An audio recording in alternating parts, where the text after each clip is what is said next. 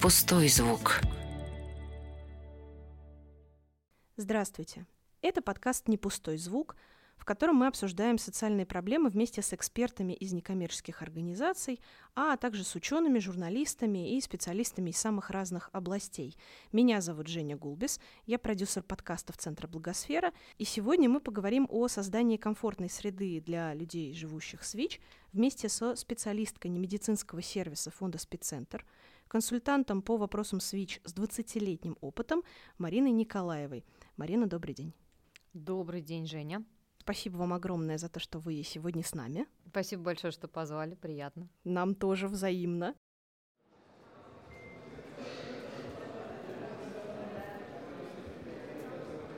История Марины в профессии началась в 2002 году, когда она еще училась на преподавателя английского языка в МПГУ. Однажды она заметила в университете листовку ВИЧ-сервисной организации с объявлением о наборе волонтеров с перспективой обучения на консультанта или тренера и устройства в профессии.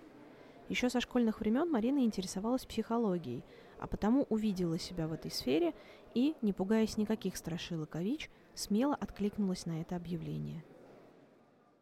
На тот момент можно было в дальнейшем поучиться на консультанта телефона доверия, сотренера, тренера. В общем, это то, что мне показалось очень интересным, это то, что было сопряжено для меня в моей картинке мира с э, психологией. Психологией я очень сильно интересовалась, и в mm-hmm. школе тоже. И, соответственно, я решила себя попробовать. Я подумала, что это достаточно безопасно. Я скорее ничего не знала о ВИЧ, чем знала. Ну, то есть mm-hmm. у меня были в голове какие-то страшилки, но они были не настолько пугающие, чтобы я сказала себе, ой, что я вообще туда как бы не пойду. То есть мне показалось это безопасным, интересным, и это то, чем мне как студентке можно было себя увлечь в свободное от работы время. И повторюсь, как мне показалось, это было связано с психологией, я mm-hmm. себя там увидела. А, я в свое время в 10-11 классе сомневалась, мне выбрать э, изучение языка, либо мне выбрать психологию. Но э, так случилось, что на тот момент, э, в 99 году, для того, чтобы поступить на психфак, почему-то нужно было сдавать математику. Сейчас, я так понимаю, требования отсутствуют. И я подумала, ну, где я, где математика, ну, наверное, не судьба. И поэтому так и получилось, что, собственно, язык я пошла изучать. Тогда это считалось, что это откроет двери к много чему, как и знание компьютера, не знаю, там, вождение. Ну, в мое время тоже так считалось, а сейчас мы такие все сидим со всеми своими языками и думаем, куда же нас это все заведет?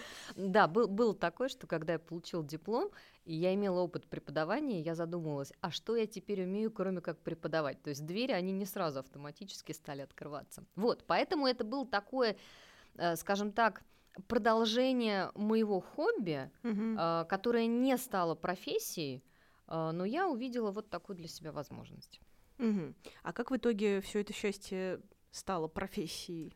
Ну, естественно, я была юная, бодрая, поволонтерила пару лет, у меня появились друзья, в том числе друзья, живущие с ВИЧ, то есть это mm-hmm. стало для меня такая немного личная история, когда mm-hmm. я задумалась и увидела над тем, с какими сложностями вообще сталкиваются и мои друзья-волонтеры, и люди, и, и друзья, которые работают в этой сфере и живут с ВИЧ одновременно. И, соответственно, мне очень сильно после нескольких лет волонтерства захотелось работать ВИЧ-сервисе самой, и я начала искать для себя такие возможности, и на самом деле мне это удалось. Пару лет я поработала, была такая американская организация Population Services International, PSI, которая занималась предоставлением грантов mm-hmm. сервисным организациям, которые непосредственно работали уже с э, конечными пользователями, с таргетной аудиторией. Соответственно, я два года проработала, я занималась приемкой финансовой отчетности, затем у меня была возможность немного поработать э, программным координатором, но как-то не пошло дальше, потому что мне очень хотелось быть тренером, мне очень mm-hmm. хотелось mm-hmm. вести различные проекты, которые были связаны именно с обучением. А вот это вот бытие тренером, оно в себя включает что? Это тренировка волонтеров или это более широкая работа? В той организации, в которой я именно работала, а не волонтерила, это включало э, программу по профилактике. Ну, то есть был проект, который был направлен на военных, был проект, который был направлен в том числе, кстати, на, там, на каких-то офисных сотрудников, было uh-huh. несколько организаций, которые, компаний коммерческих, которые согласились на это, и на, они нас поддерживали. И, соответственно, мне очень нравилось, я видела со стороны, что это такая очень э, интересная профессия, много командировок, э, ты много ездишь, знакомишься, ты всегда в тонусе, а, а поскольку я как преподаватель по своей профессии, то мне это вообще было не чуждо, и мне это как раз-таки казалось интересным миксом. То есть я не просто кому-то преподаю по учебнику, а я имею возможность это делать в некой такой интересной игровой форме. Но у меня не срослось, и поэтому работу я сменила и ушла в коммерческий сектор, но при этом осталась в той самой первой своей организации, так и осталась mm-hmm. волонтером. Я э, отучилась на консультанта информационной линии, стала консультантом, впоследствии стала супервизором, и еще третий шаг, который возник, и, в общем-то, это было некое осуществление моей мечты, когда меня мои друзья, которые в этой организации работали, позвали быть сотренером, я у них училась, и, собственно, отчасти осуществила свою мечту попробовать себя в этой новой профессии.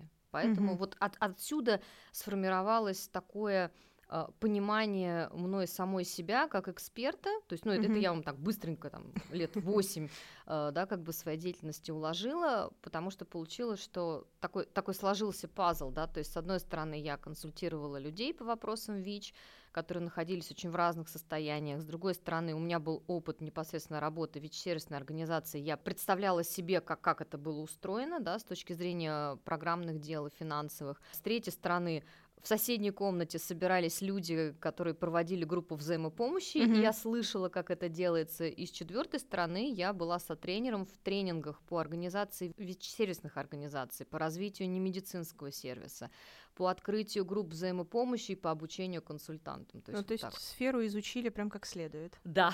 А что сейчас входит э, в ваши обязанности кон- конкретно как э, специалистки медицинского сервиса фонда спеццентр? А на текущий момент в мои обязанности входит, ну, во-первых, как эксперт, э, там, все-таки с большим опытом, чем мои очень любимые коллеги, у которых тоже есть свой опыт. Я их консультирую по каким-то вопросам, в которых они сомневаются в своей деятельности. Но это так, это можно сказать хобби. А основное я отвечаю за информационную линию по вопросам ВИЧ в фонде спеццентр. И, соответственно, я курирую группу взаимопомощи, которая сейчас уже группа взаимопомощи, то есть она ведется самими людьми, живущими с ВИЧ. Но mm-hmm. в свое время я, э, в свое время это получается, почти 6 лет назад, я ее открывала как группа поддержки, то есть допустимо, что группа поддержки открывается социальным работникам, соответственно, люди, которые эту поддержку получают, сами потом переходят на следующий уровень, и им интересно быть вовлеченными в работу группы не только как посетителям обычным, но и как людям, которые, скажем так, нач- хотят и начинают отдавать и mm-hmm. это работает как помогая себе, ты помогаешь другим, помогая другим, ты помогаешь себе. И поэтому я уже, естественно, а, отдаю бразды правления им, я отхожу в сторону, но я опять же остаюсь как а, как комьюнити-менеджер, как человек, который готов ответить на любые вопросы, и когда я вижу, что появляется новый пул людей, которых нужно а, профессионально обучить быть фасилитаторами, здесь я тоже это делаю. Мне прям ужасно понравилось, как вы, описывая свои обязанности, да, да, там первый пункт. Ну, это так, хобби, чтобы у всех людей были такие хобби, если честно, как у вас, Марина. Потому что это прозвучало как вот просто абсолютно профессиональная область. Но это оказывается так, для затравочки. Великолепная история, мне, мне уже нравится.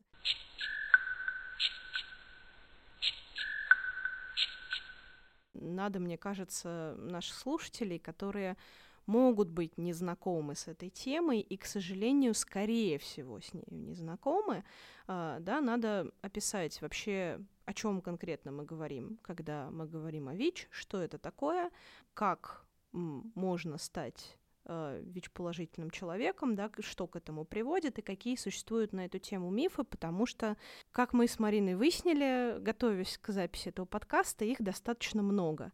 И это как раз одна из причин, по которой эта тема так э, замалчивается, не обсуждается. Э, может быть, люди могут быть не очень просвещенными на эту тему, да, не очень понимать, о чем мы говорим. Вот давайте об этом, обо всем по порядку. Вирус иммунодефицита человека, э, ВИЧ-инфекция, инфекционное заболевание, которое передается либо при незащищенных половых контактах проникающих, либо через кровь, э, либо третий путь это от матери к ребенку. Соответственно, во всех трех пунктах есть определенные нюансы, но тем не менее, да, от простого, от общего мы с вами идем к частному. Соответственно, вроде бы все просто и понятно, но при этом, э, на мой взгляд, информация о том, как действительно передается ВИЧ и как он не передается, что тоже mm-hmm. очень важно, ее недостаточно.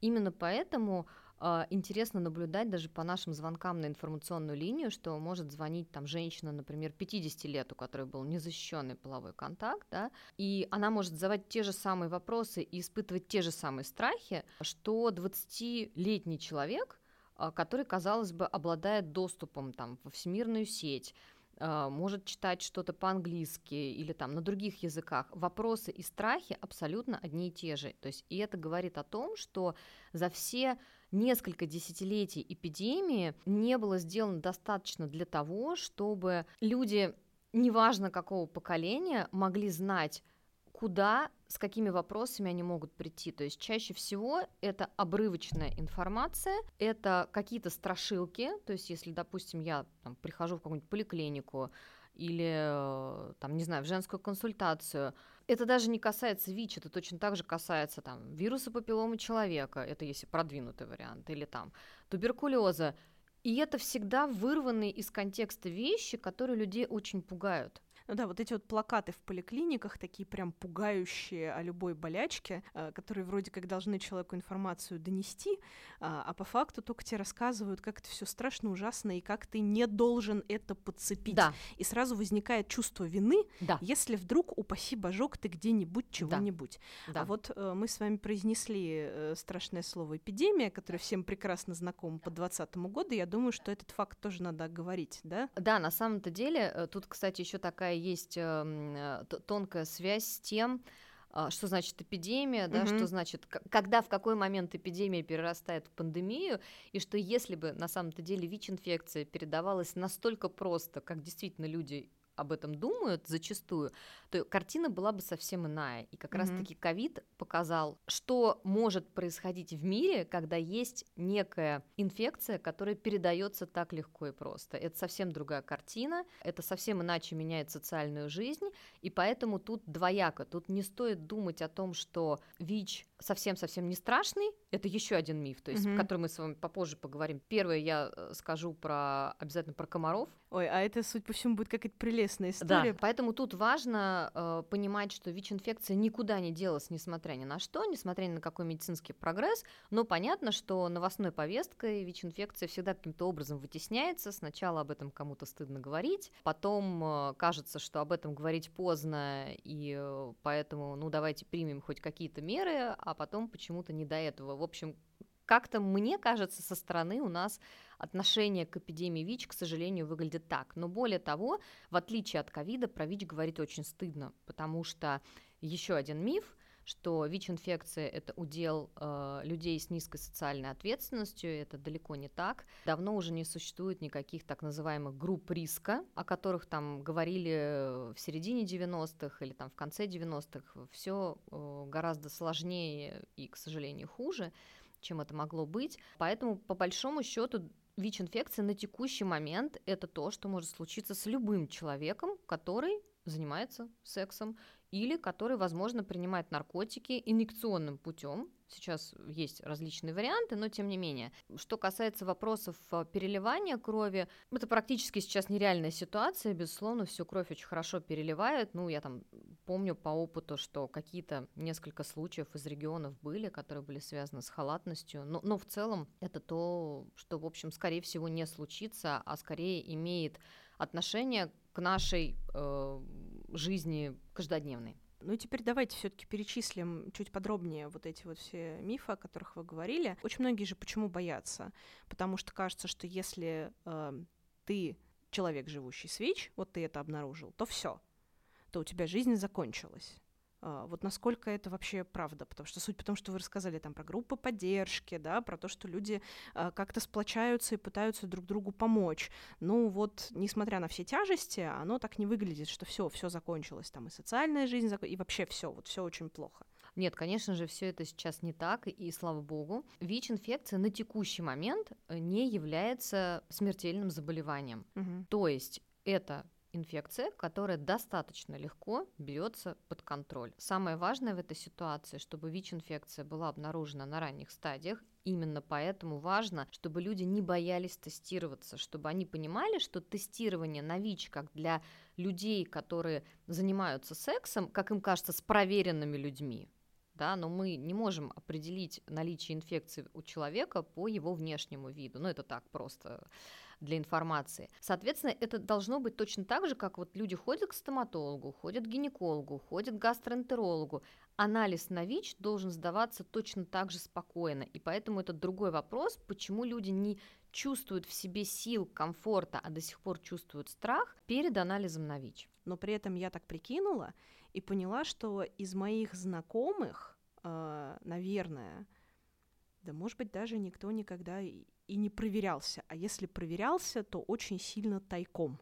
Или перед операцией, как это обычно да, бывает. Да, но угу. не более того. Я плохо себе представляю, как э, человеку объяснить, что это не страшно, что это просто тест, и что еще ничего страшного пока не произошло. Ну, и да. это не стыдно. Да, во-первых, это не стыдно, потому что все занимаются сексом, а кто-то даже, да, употребляет наркотики, ну, что ж бывает. Это также важно, как э, раз в год, как минимум, сдавать биохимию или общий анализ мочи. Ну, то есть это может быть там, тревожным людям в любом случае тревожно, mm-hmm. но это такая норма, которую, в общем, нужно выполнять. Но это как раз-таки, мне кажется, от, э, растут ноги от э, такого советского подхода, да, такой очень сильный страх врачей еще, вот такой момент, что у нас отношения врач-пациент, они простроены не партнерские. Mm-hmm. Это всегда к сожалению, вид сверху угу. и вид снизу у пациента, потому что как будто бы врач это человек, который обладает неким сакральным знанием, и вот мы приходим, и врач нам оказывает большое одолжение, рассказывая нам что-то про наш организм. А еще может и осудить. Абсолютно Зависит от характера верно. врача. Да, да, или что-то такое неаккуратно прокомментировать. Э, это тоже имеет значение. Зачастую клиентам проще приходить к нам и делать экспресс-тесты, чем идти угу. в тот же самый комфортные, там, платные лаборатории, потому что мы не выглядим по-медицински. Угу. И может быть в этом дело. Не что, так страшно. Что то, что связано с белым медицинским, э, с ярким таким светом, оно вызывает определенного рода тревогу. А когда ты приходишь и ты видишь социального работника или консультанта, который предлагает чаю, который вот здесь и сейчас в течение 20 минут сконцентрирован именно на тебе и очень по-драгоценному относится к твоему опыту, это людей расслабляет где вообще, если вдруг человек об этом задумался, можно протестироваться, потому что, э, ну, может быть, кому-то даже там в поликлинике или в больнице не придет в голову такой вопрос задать, опять же, потому что будет как-то неловко. Анализ на ВИЧ можно сдать в центре СПИДа, угу. можно сдать в любой платной лаборатории, можно сдать в поликлинике, где вы наблюдаетесь у врача-терапевта, угу. можно сдать в общественных организациях, и это, и это бесплатно. Можно тест, экспресс-тест купить самому, угу. что важно и современно. Единственное, что не во всех аптеках экспресс-тесты на ВИЧ доступны. Вообще сейчас на самом деле есть определенное количество экспресс-тестов, в том числе и на гепатит, и угу. в том числе там и на хеликобактер. Но это не просто в аптеке за углом. Иногда это нужно посмотреть в интернет-аптеках, а иногда это нужно где-то побегать. Но тем не менее такая опция есть. А эти тесты дорогостоящие или они доступны более или менее вот в ценовом отношении? Они доступны. И, кстати, в отличие от тестов на ковид, они достаточно дешевле. Ковид расхайпленная тема, конечно. Мы все очень испугались за 2020-2021 годы. На ценообразование, как мы выяснили, это влияет очень сильно. Да, да. Э, тест на ВИЧ вполне себе доступен. Тут просто э, я всегда перечисляю все эти варианты, допустим, клиентам, которые нам звонят, потому что я знаю, что есть смелые и уверенные люди, которые идут в центр СПИДа, и им нормально сдать анализ там. Э, кто-то выбирает такой э, софт э, мягкий вариант в платных лабораториях, кто-то исключительно идет только к нам и к нашим коллегам другие организации, а кто-то покупает сам, потому что для них пойти и говорить социальным работникам они не хотят, не готовы, не готовы угу. освещать свой опыт. А возможно, они и так а, понимают и осознают свои риски, им достаточно того, что они обговорили с нами по телефону, сделали вывод и так интровертично пошли и протестировали самостоятельно. Про симптоматику. Что происходит с человеческим организмом в такой ситуации? и почему это настолько опасно для жизни и здоровья. Да, еще такой момент э, э, о том, что ВИЧ-инфекцию, наличие ВИЧ-инфекции невозможно определить по симптомам. Угу. Это тоже к тому, угу. почему важно делать тест на ВИЧ. Соответственно, если человек не знает, что у него ВИЧ-инфекция, но она у него каким-то образом из тех вариантов, которые мы перечислили, появляется.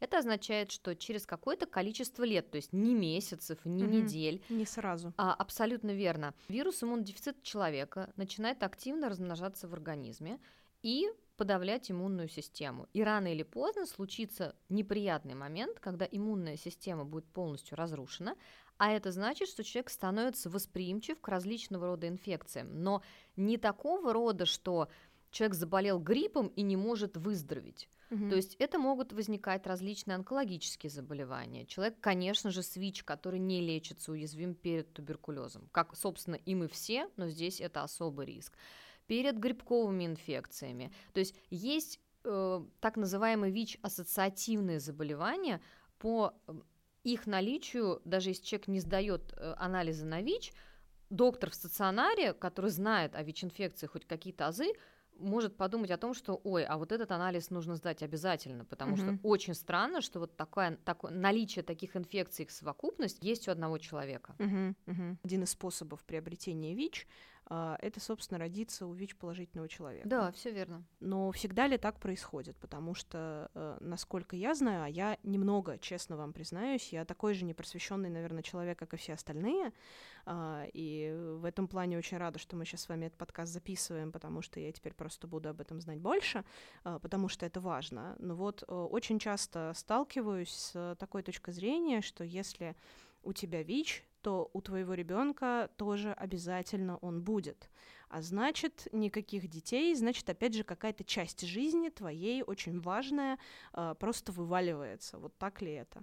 Это тоже один из мифов касаемо угу. вируса иммунодефицита человека, о том, что человек с ВИЧ не может и не должен думать о том, что у него или у нее могут быть дети. На самом деле, а, я сейчас точно не скажу, по-моему, если ВИЧ положительная женщина, если мы говорим про женщину, угу. не принимает антиретровирусную терапию, то процентаж того, что ребенок родится позитивным, около 30%. То есть угу. не 100, не 99. То есть 30 это тоже немало, но это не абсолютная величина, да, не, не, не максимальная величина. Соответственно, э, если ВИЧ-позитивная женщина принимает антиретровирусную терапию, то совершенно спокойно она имея подавленную вирусную нагрузку, то есть угу. это когда вирус находится в спящем состоянии, угу. может при незащищенном контакте не инфицировать своего партнера, соответственно, может произойти зачатие, и женщина может родить ребенка без ВИЧ, что, собственно, и происходит в подавляющем большинстве случаев. Угу. Угу. А теперь все-таки про комаров. Да, давайте. Это один из тех мифов, э, которые очень пугают особенно чувствительных людей. Им кажется, что вокруг же нас очень много комаров, особенно летом. И почему комары, они же, наверное, могут переносить ВИЧ, в особенности э, разные ситуации, вот э, бывают, да, какие-то бытовые. Ну да, контакт с кровью, все дела да, и все, да. и сразу же картинка нарисована, комар как самое страшное существо. Да, комар же сначала сел на сына соседки, который плохо выглядит, и я думаю, что он принимает наркотики, а потом он прилетел в нашу квартиру. Значит, э, у комаров вот этот вот аппарат, которым они высасывают кровь, из своего реципиента устроен таким образом, э, что он высасывает, но не впрыскивает обратно.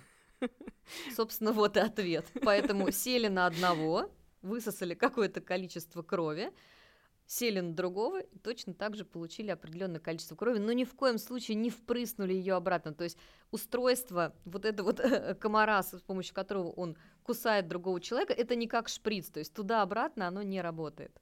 Понятно. А э, не говорили, что боятся, например, из-за этого убивать комаров, потому что как конечно, же кровавый след конечно, останется, да, а там да. же, наверное, вот все инфекции да. мира-то как раз и сидят. Да. Ну вот вы смеетесь, а на самом деле именно с такими вопросами люди в том числе э, обращаются на нашу информационную линию. Я убил или я убила комара, у меня есть э, остатки крови непонятного мне человека, а у меня вчера порезан палец, э, что мне делать? А как вы отвечаете на такие вопросы? Мне просто реально очень интересно. А... Как успокоить человека в такой ситуации?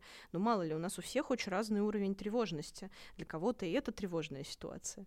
Я совершенно с вами согласна. Это сейчас мы так с вами тут да, разговариваем, юморим на эту тему. Когда мы с моими коллегами отвечаем на информационной линии на подобного рода вопросы, угу. мы полностью ориентированы на клиента и на его ценности. Для нас это не смешная ситуация, а просто рядовая ситуация, с которой угу. сталкивается человек. Соответственно, мы, как э, опытные консультанты, обладаем навыками активного слушания. Мы человека выслушиваем, поддерживаем. И когда человек готов уже выслушать определенную рода информацию, рассказываем вот про то, как устроено, собственно, угу. у комара, э, как он вообще, в принципе, кусает. И еще я привожу пример э, две вещи. Первое – это то, что если бы комары действительно переносили ВИЧ, то ВИЧ-позитивных людей было бы гораздо больше. Угу. И мы видим, что случилось в наши два года ковида, когда есть инфекция, которая передается гораздо легче. То есть, угу. если бы ВИЧ-инфекции было бы столько же много, сколько ковида, это невозможно было бы скрывать.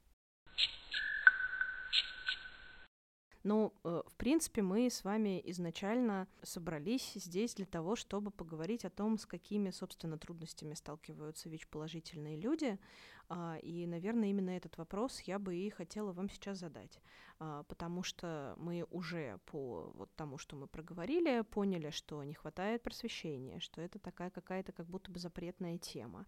А, плюс э, я тоже, знаете, обратила внимание, вот когда мы говорили про историю с детьми, что, мол, ВИЧ-положительный человек не может и даже не должен э, иметь детей, э, вот сразу возникает ощущение, что если у тебя это есть, то ты должен или скорее не должен сразу очень много чего. И это, наверное, тоже вот такой момент стигматизации. Вот давайте поговорим обо всех этих вот проблемах подробнее. Где эти проблемы могут возникнуть, какие они бывают. Может быть, есть какие-то у вас конкретные случаи из практики, когда там обращались люди э, с э, рассказом об определенных трудностях? Да, вы э, верно, Женя, отметили про именно такое слово, как стигматизация, потому что получить ВИЧ-инфекцию очень стыдно. Вот я mm-hmm. просто еще не успела произнести это слово, mm-hmm. То есть не просто страшно, но еще и стыдно э, по всем тем вышеперечисленным причинам.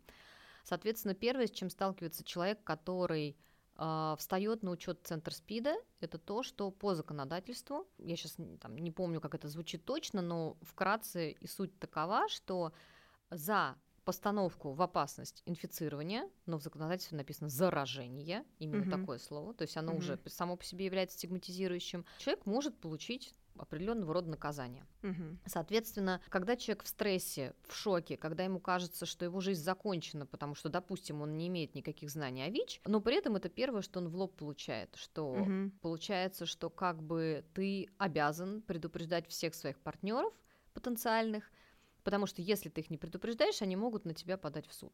Поэтому до сих пор, к сожалению, в нашем законодательстве данная статья существует, она стигматизирующая. Почему она стигматизирующая? Потому что по большому счету, если э, сексуальный контакт добровольный, то ответственность несут оба партнера. Неважно, кто из них ВИЧ-позитивный, а кто не ВИЧ-позитивный. В конце концов, люди могут этого не знать. Но почему-то, когда появляется информация, что из двух людей один ВИЧ-позитивный, то второй человек готов полностью на него переложить ответственность за все происходящее, что не есть равное разделение ответственности.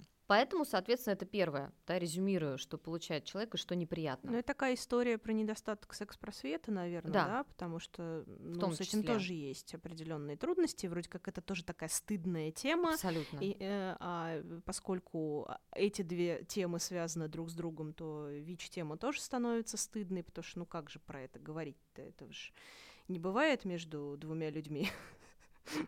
Да, да. Да, поэтому даже если первый барьер пройден э, в виде того, что, ну окей, есть какая-то статья, ну я буду вести себя аккуратно, а дальше человек сталкивается с тем, что в поликлинике, если, допустим, терапевт узнает о его ВИЧ-статусе, реакция может быть разная. Бывают, угу. кстати, случаи, они меня очень так веселят, такой положительной дискриминации, когда ребята рассказывают, ну вот у меня в поликлинике, я когда прихожу, меня моя терапевт за ручку везде, без очереди водит по врачам что, в общем, с одной стороны, хорошо, ты не сидишь в очереди с кучей людей, с другой стороны, это действительно положительная дискриминация. Что такое особенно в диагнозе? Тебя выделяют, как бы, да. Да. Да, да. А если еще на чувство стыда, которое у человека может быть это наложить, то может быть оно даже и не во благо. Тебя уже выпятили, а у тебя могут быть вообще любые чувства. Конечно, абсолютно верно. И э, э, да, положительная дискриминация это такой самый, может, можно сказать, такой, ну, нейтральный, э, лайтовый, такой, да, да вариант. лайтовый вариант. Есть еще вариант, когда терапевт или там другой врач может спрашивать, а откуда у тебя это? А, человеку, а человек может смущаться. И дальше, кстати, возникает вопрос, а что сказать? Медучреждение, отношения медперсонала. Мы с вами уже проговорили про пугающие недостаточно информативные плакаты, ситуации про то, когда человеку говорят, а почему ты пришел за этой услугой сюда, у тебя есть своя поликлиника, поэтому ты иди в свою поликлинику и эти обследования получай там.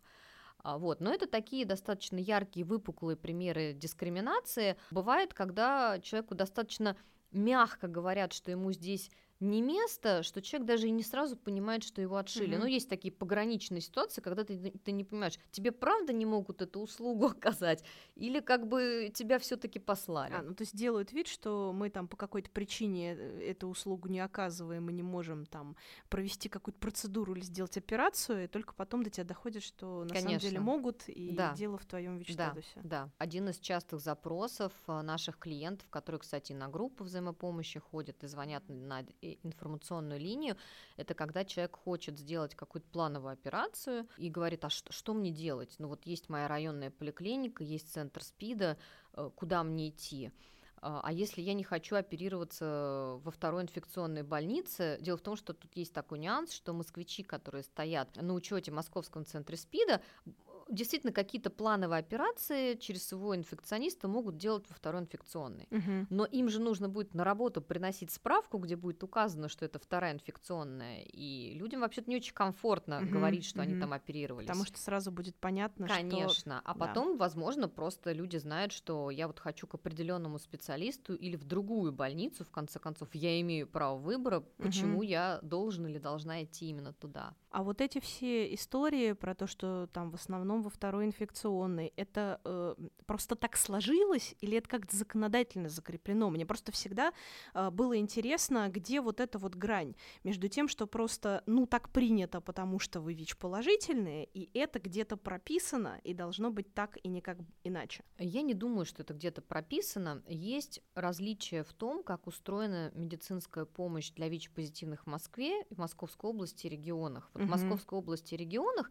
это устроено как бы точки зрения стигматизации лучше. То есть угу. есть Московский областной центр по борьбе со СПИДом. При этом все обследования люди проходят либо в районных поликлиниках, либо в районных больницах. Казалось угу. бы, так и должно быть. Обратясь в любую больницу, э, человека с ВИЧ должны принять, и это законодательно закреплено. Но по факту врачи, которые работают в районных региональных больницах, не всегда в курсе, как работать с ВИЧ-позитивными. Я имею в виду, что не то, чтобы не, есть какой-то специальный способ работы с ними, но как минимум состыковка препаратов АРВТ и тех, которые назначаются, когда человек находится угу. в стационаре, это нужно знать, и это нужно знать, где это смотреть. Как так вообще получается? Вот у меня тоже один из самых таких шокирующих меня вопросов. Ну ладно, когда мы говорим про какие-то случаи, когда просто срабатывает человеческий фактор, где-то в других учреждениях медучреждениях люди просто не просвещены на эту тему и не понимают. Ну, медучреждения. Там работают люди с высшим медицинским образованием.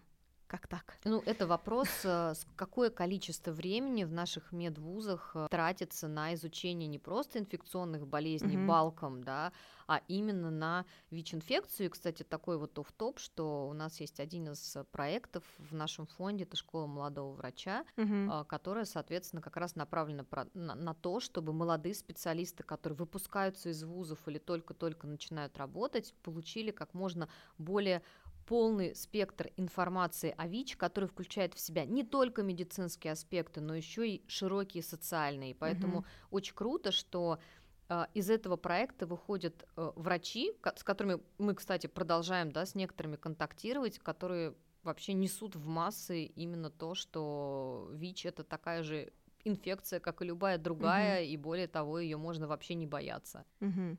Ну, то есть получается, что вот эта история про стигматизацию, она еще и э, влияет на образование Конечно, получается, конечно. Да? Потому что в программе этому не уделяют, опять же, внимания, потому что может быть стыдно, может быть у да. конкретного человека, который преподает, тоже могут быть свои какие-то предрассудки. Ну, ну или кажется, что, ну вот, э, кажется, что время остановилось, да, то есть та информация, которая была актуальна о ВИЧ 20 лет назад, угу. она сейчас не совсем релевантна. Я сейчас не про пути передачи, угу, да, угу. вирус иммунодефицита человека изучен лучше, чем там вирус гриппа.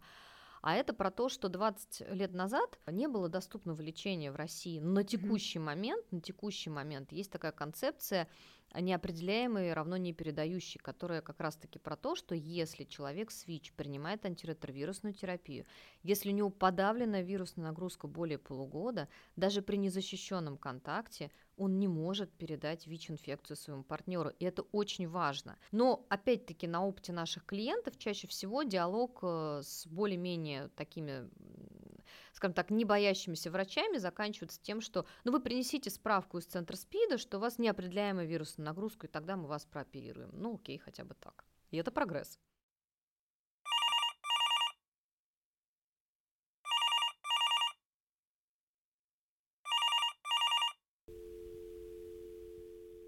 Однажды на горячую линию спеццентра обратилась девушка, студентка университета – и рассказала, что перед заселением в общежитие университетское руководство потребовало ото всех студентов сдать анализы на ВИЧ, гепатит и сифилис. В случае обнаружения ВИЧ студентам грозило выселение. Девушка была очень взволнована и спрашивала, есть ли у нее законные основания отказаться от сдачи анализов. Сказали на словах, что в случае обнаружения ВИЧ-инфекции Причем сифилис, гепатит непонятно. Видимо, с сифилисом, гепатитом можно проживать в общежитии, а вот с ВИЧ-инфекцией человек будет выселен. Соответственно, я проконсультировалась с нашей э, юристкой-волонтеркой, которая сказала о том, что вообще в законодательстве ничего подобного не прописано. У нас есть четкий спектр профессий, которые сдают анализ на ВИЧ, но угу. студентов это никак не касается. Тем более для разрешения проживания в общежитии. И она дала такую рекомендацию, которую, собственно, я девушке передала, узнать, на какой законодательный акт ссылается университет, угу. и лучше закрепить это письменно, потому что в случае чего с этим можно пойти в суд, потому что то, что является вот таким разговором, но не закреплено нигде документально, с этим ты никуда не пойдешь. Соответственно, у меня есть подозрение, что девушка, которая звонила, она живет с ВИЧ, потому что она была достаточно взволнована, и вот этот вариант того, что ей негде будет жить, Хотя, может быть, она была подруга uh-huh, человека, uh-huh. который живет в ВИЧ. В общем, в любом случае, она как-то была э, к этому очень сильно неравнодушна. Она больше не перезвонила. Я надеюсь, что на уже какой-то словесной перепалке Э, ей удалось эту битву выиграть. Но это очень неприятная ситуация, и, честно говоря, шоковая. Я просто себя представила, там, мне там, допустим, 19 или 20 лет. Я живу в другом городе, в общежитии, абсолютно, в общем-то, по сути, бесправная, и ко мне предъявляют такие требования, которые законодательно вообще никак не подтверждены. Ну да, тревожная очень ситуация. Понадеемся, что у нее все хорошо. Да, я тоже очень надеюсь. Еще одна ситуация, когда а, одна наша клиентка собиралась себе удалить гланды, но очень сильно, ей не хотелось как раз-таки лежать во второй инфекционной больнице. Угу. Она не совсем представляла еще тогда вот эту дорожную карту, что ты идешь к районному терапевту, терапевт направляет в районную больницу. В общем, это выглядел как путь очень сильно стрессовый. Соответственно, она сначала пошла в одну из больниц э, ведомственных э, непосредственно к самому хирургу, которого порекомендовали, и, собственно, описала ему ситуацию, что так и так, я вот живу с ВИЧ, возьметесь ли вы меня оперировать. Причем даже речь шла, в принципе, про оперировать, про оперировать за благодарность. То есть это обговаривалось. Uh-huh, uh-huh. На что доктор сказал, что вы знаете, а мы вот таких операций не делаем. И она уже потом, когда обратилась к нам, говорит, слушайте, а вот такое вообще может быть, что такое крупная, такая крупная ведомственная поликлиника не делает таких операций. Мы, в общем, с ней вместе uh-huh. пришли к выводу, что, в общем, это был футбол, по большому счету. И просто отказали именно потому, что был ВИЧ-статус. То есть очень мягко, ты угу. не сразу понимаешь, что происходит, но тем не менее угу. это есть. В итоге она пошла в платную клинику к лору, у которого наблюдалась, поговорила с ним. Доктор призадумался, но, надо сказать, доктор, по ее словам, был достаточно такой думающий. Он почитал все, что ему нужно было почитать на эту тему, поговорил с оперирующим врачом, и операция случилась. Угу. Ну, то есть это такой кейс со счастливым концом. Абсолютно, абсолютно. Ну и понятно, что человек потом приходила на группу, угу. смотрела разный опыт других людей, и теперь она понимает, что вот спустя, там, не знаю, там, 6 лет у нее есть представление четкое о том, что она может пойти на а, определенного оперирующего хирурга и прямо разговаривать с ним, берешь, не берешь меня. Есть кейс пойти во вторую инфекционную больницу и прооперироваться там вообще без вопросов. И есть кейс идти через районного терапевта и ложиться в районную больницу и уже смотреть, как что будет. В первую очередь, наверное, а может быть и нет. Вот тут я как раз сейчас у вас спрошу. А, это может повлиять на семью и на отношения там с близкими, с родственниками, с друзьями. Вот э, здесь какие проблемы человека подстерегают? Да, все, ноги всегда растут от того, что стыдно и неловко угу. иметь ВИЧ и говорить вообще про ВИЧ. И почему это социально значимое заболевание? Потому что если бы все было так просто, что ты принимаешь таблетки, никаких других проблем больше нет, то, в общем, было бы классно. Но зачастую и это правда большая проблема. Человек, который узнает о своем ВИЧ-статусе, настолько пугается этого и настолько пугается предполагаемой реакции родных и близких, что может от них дистанцироваться и может закрыться. Угу. И, соответственно, человек с ВИЧ, который не принял свой диагноз, а иногда принятие диагноза занимает годы, угу. а иногда люди живут в отрицании десятилетия. Соответственно, э, кто-то выбирает двойную жизнь, делает вид, что ВИЧ нет, ну просто пьет препараты, а кто-то там и не пьет, к сожалению. А кто-то замыкается. Кто-то почему-то считает, ну почему-то, понятно почему, э, кто-то боится, что ВИЧ-инфекция это препятствие, чтобы закончить университет, искать работу, и человек полностью отказывается от своих планов. Вот почему я всегда говорю о том, что людям с ВИЧ важно быть внутри сообщества, угу. важно задавать вопросы и получать на них ответы, потому что принятие ВИЧ-статуса – это про восстановление социальных связей, это про то, что человек обретает обратно надежду, Э, относительно своих планов на жизнь. Угу. Это то, что человек обретает ощущение контроля над своей жизнью и понимает, что да, что-то в его жизни поменялось, но на самом деле не настолько критично, чтобы отказываться вообще от всего, что у него есть.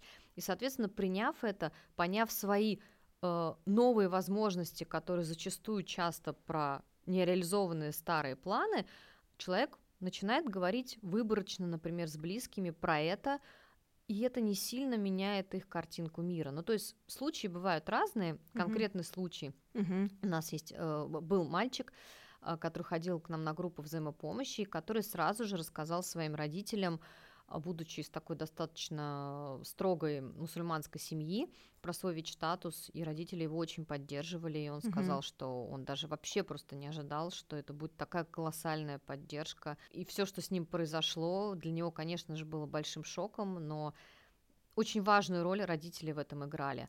А есть клиенты, которые вообще не рассказывают на протяжении 10, 20, 30 лет своим родным о своем ВИЧ-статусе. Ну, потому что вот этот шлейф стыда, да, потому что мало ли что о тебе подумают даже родные, что ты там, да, делал, Всегда чем ты там занимался. стоит за этим вопрос угу. «откуда?». Угу. А как мы с вами говорили, прикрыться прили... приличными вариантами в виде комаров, стоматолога. Ну да, условно приличными. А, да. да, и тому подобное. Ну, как бы, наверное, для кого-то такие варианты сработают. Э, но когда я слышу такие варианты от наших клиентов, которые уверены, что ВИЧ у них именно потому, что они делали татуировку или были у стоматолога или у косметолога, для меня, как для специалиста, это маркер, что человек не принимает себя и свой ВИЧ-статус, потому угу. что в данном случае э, сказать себе, что со мной случилось вот это, и это является причиной моей ВИЧ-инфекции, это такой шаг вперед к принятию себя.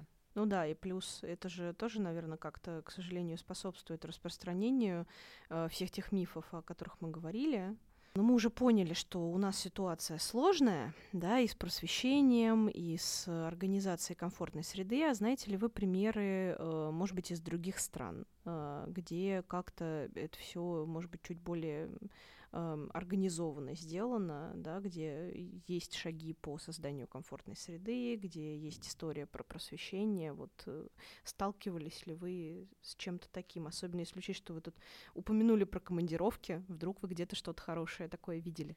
Но, к сожалению, какие-то такие очень древние истории, но тем не менее была одна знакомая девушка, которая эмигрировала в Израиль угу. еще, наверное, мне кажется, лет 10 назад или 12, и я тогда ее спросила, я говорю, были ли у тебя вообще какие-то проблемы с тем, что ты же приезжаешь, тебе нужно там пойти получить таблетки, обозначить себя uh-huh, как ВИЧ-позитивная, uh-huh. она говорит, я совершенно спокойно пришла в там, местную э, поликлинику, где меня абсолютно спокойно приняли без всяких эмоций, а это правда имеет значение, то есть когда в твою карту смотрят и там mm-hmm. у медсестры не становятся круглые глаза, то есть ты просто вот смотришь э, на мимику человека, и ты понимаешь, что, о боже, ко мне обращаются так, как будто бы у меня нет ВИЧ. Uh-huh. И она это рассказала как такой достаточно приятный опыт. Э, Еще один мой знакомый, который сравнительно недавно эмигрировал в Соединенные Штаты Америки, тоже очень сильно волновался, как у него будет с препаратами, как у него сложатся отношения с врачом, сказал, что все очень корректно, то есть это, в принципе, отсыл такой к предыдущей истории девушки в Израиле, корректно. Специалисты, которые обладают высокой квалификацией для того, чтобы не задавать ненужных вопросов, Uh-huh. И, соответственно, все напряжение, которое, к сожалению, имеется у наших клиентов здесь, то есть поход в центр СПИДа, это всегда страшнейший стресс, uh-huh. что уж говорить про другие медучреждения. А, там это просто такая абсолютно ну, рутина, которая возникает раз в несколько месяцев и mm-hmm. не всплывает вообще, когда ты идешь получать какие-то любые другие услуги. А есть ли у э, фонда, у вашего какие-то тоже случаи, примеры, когда прям вот именно вашими усилиями удалось помочь, э, может быть, какому-то конкретному ВИЧ-положительному человеку или группе ВИЧ-положительных людей? А, скажем так, э, именно задачи нашей группы взаимопомощи, они про то, что люди, принимая свой ВИЧ-статус, угу. повышают свой уровень знаний о ВИЧ, Угу. У них есть возможность общаться с врачами, которые отвечают на их вопросы в дружественной скажем так, и комфортной обстановке, и вследствие этого есть возможность изучить, какие возможные дорожные карты вообще mm существуют и какими и как они выглядят, если они корректные. uh Поэтому, принимая себя, человек обретает силу, есть такое хорошее слово, uh empowerment, обретает силу для того, чтобы отстаивать свои права, а, для того, чтобы договариваться с врачами и составлять такой, ну не знаю, свой личный э, пул дружественных врачей, которыми, соответственно, ребята между собой делятся. И это просто потрясающе. Это то, чего не было в нулевых годах у моих mm-hmm. коллег, а, потому что ВИЧ-позитивное сообщество было очень сильно оторвано от медицинского. Наш фонд сделал так, что к ребятам приходят врачи, и я в том числе этому способствую, способствую отвечают на вопросы. А, ребята обладают, обладают последней информацией о том, а, какие есть тенденции в лечении, какие прививки нужно делать. А, ну, то есть это, скажем так, не такое невротическое, что раз человек СВИЧ, он сейчас должен как-то через лупу смотреть на свое здоровье. Это просто про то, как оно должно вообще выглядеть, цивилизованное угу. такое отношение к себе и бережное. Ну, то есть вот этот ваш э, большой огромный вклад, это как раз таки такая вот история про поддержку и про дорожные карты. Да, абсолютно верно. Класс.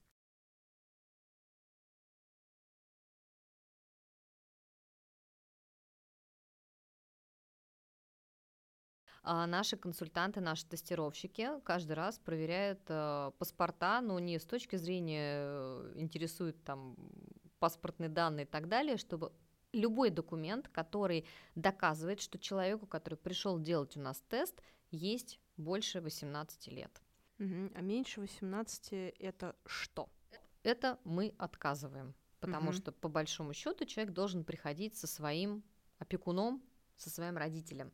Угу. То же самое касается и различных медучреждений, то есть э, человек может прийти и сдать тест на ВИЧ, если ему нет 18 лет. Вопрос в том, что результат выдадут только в руки э, опекуну.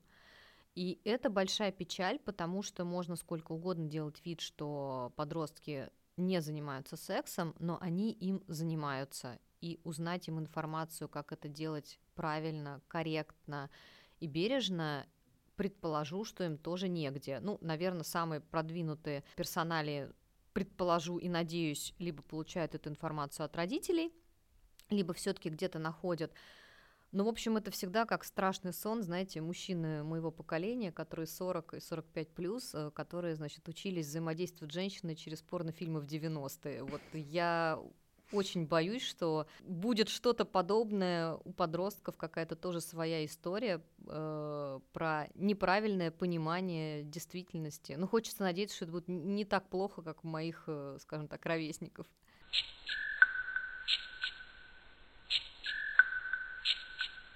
третья логическая часть, завершающая. Э, я ее э, так э, назвала пока на вскидку итоговый блиц, чтобы мы немножко обобщили все, что мы сказали. Какие мифы о ВИЧ мешают созданию комфортной среды для ВИЧ-положительных людей? О том, что ВИЧ передается бытовым путем, о том, что ВИЧ-инфекция может быть только у определенных э, лиц, о том, что ВИЧ не проблема сейчас в современном мире, и ВИЧ легко лечится. В общем, друзья, комары не передают ВИЧ-инфекцию. Нет, комары не передают ВИЧ-инфекцию. Запомните это, пожалуйста. Какие сферы, к сожалению, пока страдают из-за стигматизации ВИЧ-положительных людей? Где э, ВИЧ-положительный человек сталкивается с трудностями? ВИЧ-положительный человек сталкивается с трудностями э, прежде всего в медицинских учреждениях, Чаще всего это в том числе тот же центр СПИДа, который является основным медицинским учреждением, куда человек чаще всего обращается. Поликлиники, больницы, школы, кстати, в том числе, потому что есть же дети, которые живут с ВИЧ, так или иначе. И если эта информация просач... просачивается, это тоже может быть большая проблема. Детские сады, это если просачивается, что ВИЧ положительная мама, но ребенок ВИЧ отрицательный.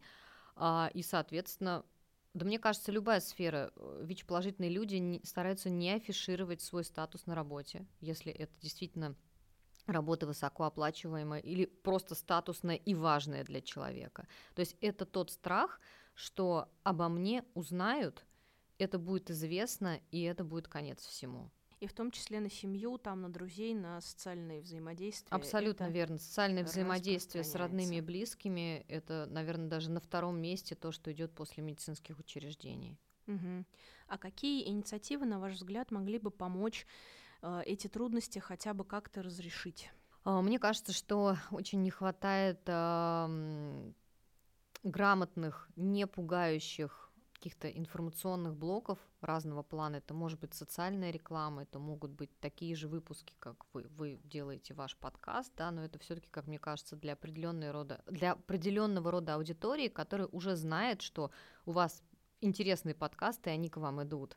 Спасибо. А, но маловероятно, что человек с улицы, который социалкой вообще не интересуется, знает, что вот можно зайти к вам и послушать такой Нет, подкаст. конечно, это не универсальный канал, и мы это тоже прекрасно понимаем. Собственно, да, ровно поэтому я этот вопрос и задала. Развенчание мифов, причем такое достаточно регулярное, и мне кажется, что своевременная, согласно возрасту, последняя информация о том, что есть ВИЧ, как он передается, э, какие, э, э, как лечится ВИЧ-инфекция, и освещение, конечно, социальных аспектов, что это не угу. только медицинская проблема. А вот как раз следующий вопрос про то, куда пойти. В принципе, если ты столкнулся с тем, что у тебя обнаружили ВИЧ-положительный статус, если ты просто хочешь об этом как-то больше узнать, если ты тревожишься, а, куда можно обратиться? Если говорить про э, наши проекты, то к нам всегда можно обратиться на информационную линию по вопросам ВИЧ. Более того, про школу молодого врача я сказала, но это интересно более, больше людям, которые учатся на э, врачей. У нас есть лектории, mm-hmm. то есть это когда раз в какое-то количество времени выступает интересный спикер. Это может касаться ВИЧ-инфекции, это может касаться тем около, в том числе про предохранение, про инфекции, про какие-то сексуальные практики. Все это можно отслеживать у нас на сайте приходить вне зависимости от вашего ВИЧ-статуса, заодно посмотреть, как выглядит э, комната, где проводят тестирование, заодно посмотреть информационные материалы, возможно, в следующий раз прийти и спокойно попить чаю, сделать тест на ВИЧ. Куда, опять же, обратиться, если ты уже точно ВИЧ-положительный человек, и ты столкнулся с тем, что тебя, допустим, там не принимают э, в поликлинике или отказываются в больнице делать какую-то операцию, если у тебя произошла какая-то еще неприятная история, э, связанная с любыми вообще социальными взаимодействиями, неважно, там в универе, на работе, где-то в каких-то организациях, ну, в общем, где бы то ни было. Я всегда направляю сначала к нам, просто угу. потому что наши коллеги принимают звонки или принимают посетителей, смотрят, в чем проблема, и могут преадресовать в другие соседние организации. То mm-hmm. есть мы, боже упаси, не концентрируем людей только на себе, просто потому что, ну, элементарно у нас нет юридической поддержки, мы в ней не асы, мы скорее по социальной поддержке, да, и по, по информационной. Но, тем не менее, мы подскажем, куда идти, mm-hmm. куда обратиться. И, конечно же, на группу взаимопомощи, потому что быть в сообществе – это значит э, знать и понимать и держать руку на пульсе вот возвращаясь, да, закольцовывая эту историю, возвращаясь к тому, как вы э, увлеченно, э, увлеченно рассказывали про свои студенческие годы и про то, как вы втянулись в эту профессию, э, вот если сейчас там какой-нибудь современный студент хочет быть волонтером, хочет внести свой посильный вклад, может быть, у него или у нее, у них есть тоже опыт общения с ВИЧ-положительными людьми, есть, может быть, друзья, которым они хотят помочь. Вот куда обратиться и что сделать? Э, в любую организацию, которая занимается проблемами ВИЧ, нужны волонтеры. Угу. Где-то это более организованный процесс, где-то это менее организованный процесс, но тем не менее э, к нам точно так же можно за этим обратиться. У нас есть человек, который отсматривает заявки. Заявку можно подать у нас на сайте speed.center. И раз в несколько месяцев мы проводим обучение наших волонтеров, когда мы погружаем их, соответственно, в тематику нашей организации, рассказываем о том, какие у нас сделаны акценты и где необходима помощь консультантов. И я, например, всегда в поиске консультантов на информационную линию по вопросам mm-hmm. ВИЧ. Это то, что мне дало, так скажем, вторую профессию и открыла второе дыхание, а, поэтому я лично всегда рада, когда кто-то из волонтеров соглашается переходить, скажем так, в мой стрим. Mm-hmm. Это, это действительно ощущение, реальное ощущение помощи. Но это в том случае, если человек хочет идти дальше, как и случилось у меня, но при этом у нас есть много такой э, работы, скажем так, э, если человек готов быть задействован несколько часов в неделю, этого достаточно, руки нам тоже нужны. Спасибо вам, Марина, огромное за сегодняшний очень важный, на мой взгляд, разговор, потому что чем больше мы об этом будем говорить, и чем меньше мы будем вот так взращивать в себе и в других это ощущение стыда, тем, может быть, большему количеству людей мы сможем помочь э, комфортно дальше э, просто, ну, существовать и не испытывать всех тех трудностей, которые мы описывали сегодня. Напомню нашим слушателям, что в гостях сегодня в подкасте «Не пустой звук» была Марина Николаева, специалистка немедицинского сервиса фонда «Спеццентр», консультант по вопросам ВИЧ, с 20-летним опытом. Это очень немало, и мы сегодня в этот опыт немножко погрузились вместе с Мариной. Спасибо вам огромное. Спасибо вам, Женя. Было с вами пообщаться. Взаимно. Спасибо. Ну, а это был подкаст «Не пустой звук». Вы всегда можете послушать нас, дорогие друзья, на всех э, самых популярных доступных платформах. Ну, а мы с вами услышимся в следующих выпусках. Спасибо всем огромное за то, что дослушали нас до конца. Пока-пока.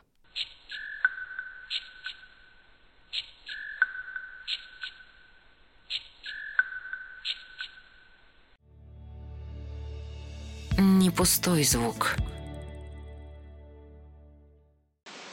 когда эпидемия перера... Что такое, простите? А, Ничего страшного, это, да, это наши, наши микрофоны просто так чутко отзываются. Я, я на, постараюсь на, на, махать на руками в другую сторону. Это тоже типичная преподавательская история. Как только что-то объясняешь, сразу руки живут какой-то своей жизнью. Знакомо.